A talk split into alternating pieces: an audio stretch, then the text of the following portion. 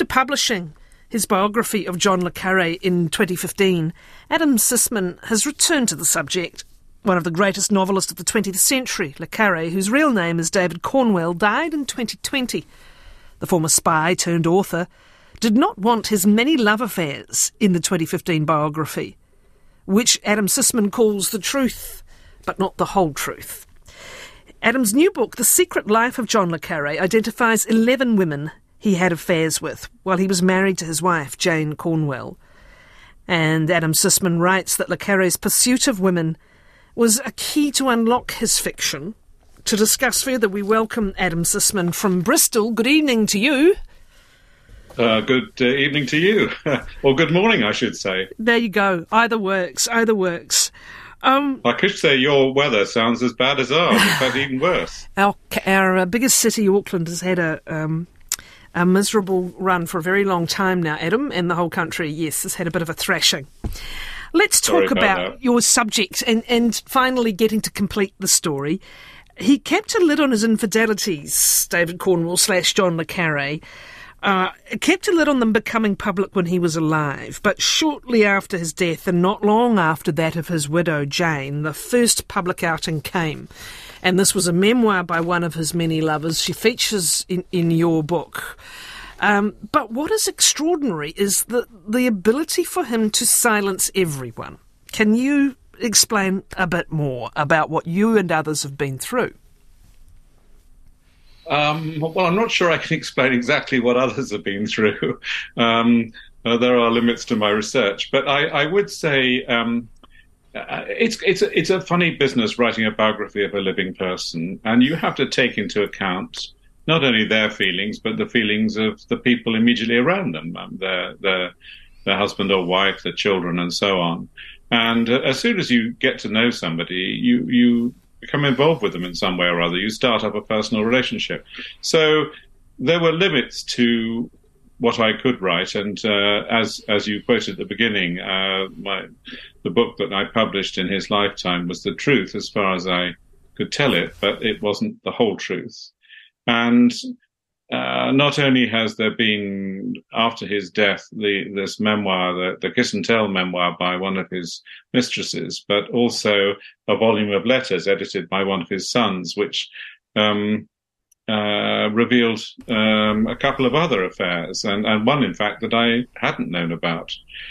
Um, uh, so the cat is fully out of the bag, and uh, I thought it was important to um, add this kind of uh, postscript to the book that uh, I published in his lifetime because I think it's not just a matter of uh, gossip. I think these affairs really played an important part in his writing. His sons actually wanted this information out now too, didn't they?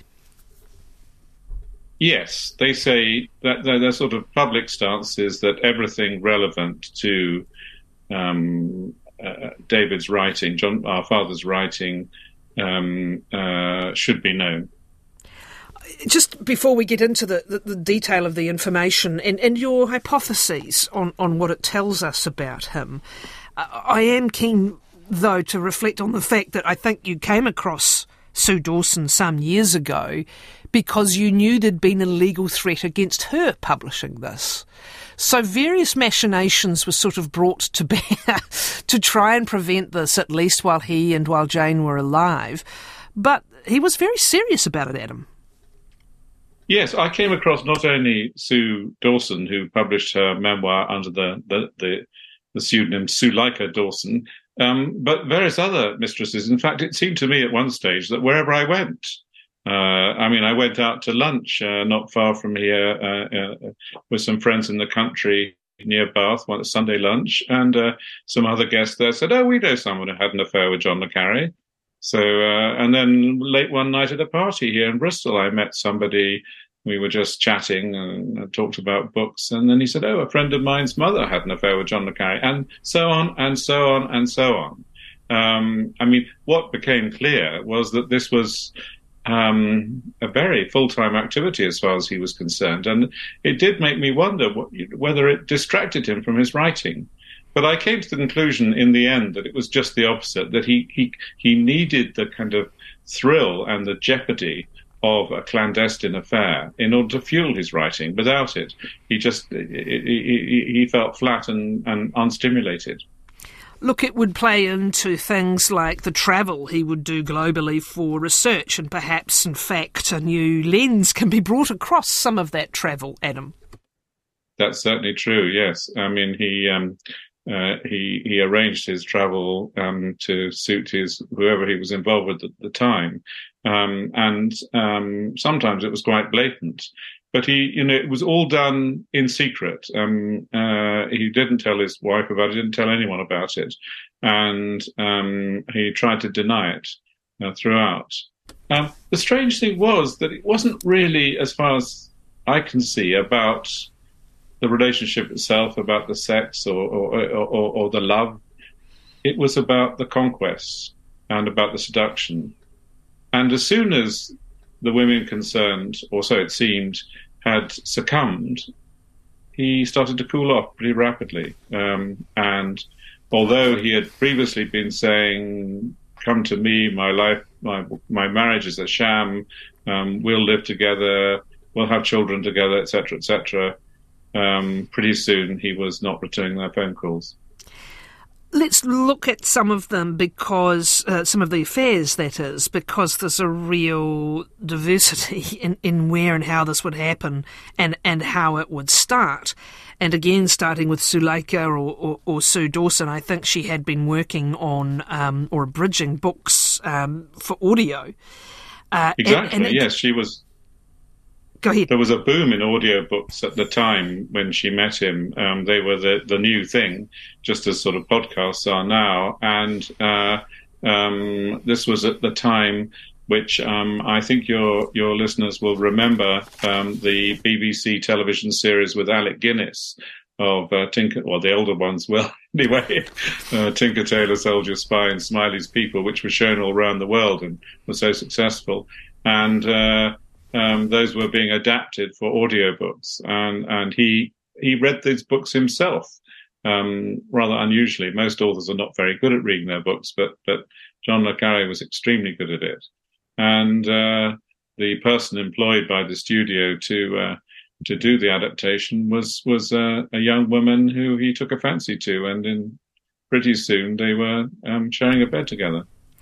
And indeed, that affair would be rekindled some years later.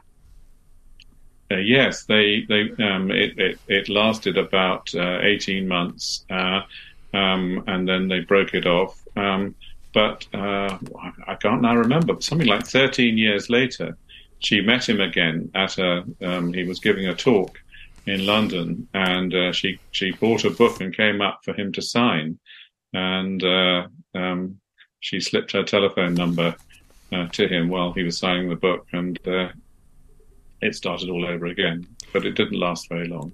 When did it begin? That was perhaps one of the more. Sorry, uh, finish your thought. Yes, go ahead, Adam. Well, I was going to say that was one of the more sort of conventional affairs, you might say. But I mean, one of the most extraordinary was a, with a woman in Los Angeles, Susan Anderson, uh, which um, which began when she wrote him a fan letter, um, and he replied, and then uh, a correspondence started, which rapidly became intimate. And in, in a very short time, within about three or four letters, um, uh, they were exchanging love letters, really. And uh, this continued for about a year before they met. In fact, he didn't even realize that she was a woman of color at the beginning. She rather tactfully sent him a photograph of herself um, uh, to just make this clear. And uh, they didn't meet, and, and then they, for all that time, but by by you know during that uh, period, he was already talking about running off with her, and that she was the one, and she would be, you know, that she would be the woman to uh, stimulate him to start writing again. Um, they spent a weekend together. And they talked about seeing each other again, but in fact, they never did. They just spent one weekend together in two years. Was this the pattern that sometimes these women would get him writing again in inverted commas, that the interaction would prov- prove to be some kind of stimulus? It seems to have been what he said, at any rate. Um, uh, how, of course, it's very difficult to assess how much that was his chat up line, if you like, um, uh, and how much it was really true. I think it was partly true. I think he did need that that kind of, as I say, thrill. And and the, the, the odd thing about it was that he used in these affairs all the kind of tradecraft that he'd learnt as a spy. So he used codes, dead letter boxes, cutouts, um, all, all, all, all, the, all that stuff that he'd been trained in and then been writing about, he brought to his affairs. So he was, in a way, kind of playing at being a spy, though he'd long since retired from uh, from MI6. It is interesting that it begins after the success of the first book. It appears it begins from the book after the success of his first hit novel. Uh, and before the second, Tinker Tailor Soldier Spy, some years away, following on from The Spy Who Came In From the Cold. And again, look, the, the reasons that people have affairs are as innumerable as the stars, aren't they, really? But if you were working on a thesis, um, is that a good place to start? I think a good place to start is his childhood. He had the most extraordinary childhood. Uh, his father was a, uh, an, a, a, serial con man um, who spent two terms in prison. Half the time they lived like millionaires, and half the time they lived like the children of a convict. Um, uh, and his mother left the family home when he was only five and his brother was only seven. And he didn't see her again for the rest of his boyhood. So he had this really weird childhood with this um, evil father um, and no mother. And I think it really distorted his attitudes to women. He, he, he felt that women couldn't be trusted, would always leave you, would always let you down. And his technique was to seduce women and then to abandon them before they could abandon you. That was his theory of life, if you like. It's an extraordinary range. Uh, there's a drama student from the United States. He pays her return fare after she miscarries his child. He sleeps with his secretary and then picks up contents 30 years later to try and stop, we are told, uh, an effort that she might have to speak to a biographer. Um, is it is it almost compulsive, do you think, the behaviour? Almost pathological? Yes, and I think it's it's not. I mean, the women that I've written about here, I'm sure, are there are at least as many again, probably three or four times as many. Um, and he continued well into his old age. Um, the last woman I know about he was invo- that he was involved with was almost 50 years younger than him. Um, uh, and she she said to me quite openly that although she had been married, that her relationship with David was the most important in her life. Um, I don't think it was the most important in his life, sadly, but um, uh, that's what she felt. He had this enormous power to seduce, and, and in a way, he did it to everybody. In a way, he did it to me and to, to, to everyone he encountered. He he had to make you love him so that he could then reject you. Adam Sisman is our guest. His book, The Secret Life of John Le Carre, it is about Le Carre's affairs, David Cornwell's affairs. It follows an earlier 2015 biography of the writer by Adam Sisman. You're listening to 9 to Noon on RNZ National. And that leads us really to your experience of working with him. I think you got the gig simply by writing to him. And this is another thing. He, he seems to read his fan mail, Adam, and he, he seems to read the pictures because you wrote to him expressing interest, and that was where this began. Yes, yes. I mean, I, am not. I'm slightly jib at your term fan mail. No, I, no, no. I, I was referring to, to, the. I was referring to the earlier lover who was a was fan. Oh yes, mail. yes. Yeah, okay, fair enough. no, I mean, I, I am a fan. I, I, I, I uh, one reason why I wrote the biography was because I'm a great admirer of his work, and I think he's a really major, serious novelist, as you said in your introduction. I think you're quite right. Um, uh, and I, I, wouldn't have wanted to write it if I didn't think so highly of him as a, as a novelist. Unfortunately, I found that as a as a person, he was damaged and flawed. In fact, uh, Sue Dawson said to me, I think rather perceptively, those to whom damage is, has been done do damage in return and he did damage. He did damage people terribly, and and some of these women, some of the women recovered, they, uh, uh, uh but some of them, their lives were really ruined. Um, uh, and, uh, I, and, and it, I keep on finding more. I mean, I, I went to a 60th birthday party here in Bristol a few weeks ago, and I found myself talking to a woman who asked me about what, you know, what, what I did and so on. And so I mentioned this book, and she said, "Oh, we've got a family friend. Her life was ruined by John le Carre." Your experience of working with him, there's a scene, I think, where you get up, uh, get set up in his house and you're going through old papers, and there is David suddenly looming over you. I think this is the first biography you've done of a living person. Uh, and can you just speak a little bit more to that dynamic uh, and and the need of the writer to stay true to the facts as they can and true to the, their interpretation of the facts, but the way he would charm, as you say, and the way you found yourself interacting with him. Yes, well, I mean, he was an extraordinarily charming person. That's another thing that one should make clear. I mean, when you were in his company and when he wanted to make you feel good. I, I, I don't think I've ever met anyone like that. Um, uh, but I, he could turn on a sixpence and suddenly go cold, as I think he did with many of these women. Um, and I had to pinch myself and remind myself that we weren't really friends and that w- when it was all over, he would lose interest. And in fact, he did cool on the book quite rapidly when he found out that I wasn't going to just write down what he told me, but I was determined for it to be independent, as indeed we had agreed at the beginning. We agreed it would be an arm's length book and it would be warts and all. At one stage, he said, I think rather amusingly, I know it's supposed to be warts and all, Adam, but it seems to be all warts and no all. um, but that's uh, he he got increasingly grumpy, and indeed more than grumpy. I think anxious about the book. And at one stage, he he even seemed to hint that he had, you know, that it was causing him to contemplate uh, suicide. And I, at that stage, I thought this is completely out of control. I mean, here I am doing a job writing about somebody whose work I admire greatly, and he's, you know, uh, uh, uh, uh he's he's talking about um, um, um, the possibility of killing himself. He he I felt completely uh, at sea at that point and, and, and really worried myself.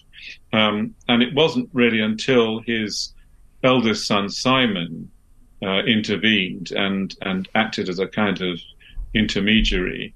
Um, he came to visit me here at my home in Bristol and we spent a day together. And he said, keep a secret annex of material that you can't publish in David's lifetime and and that secret annex is is the the core of the new book.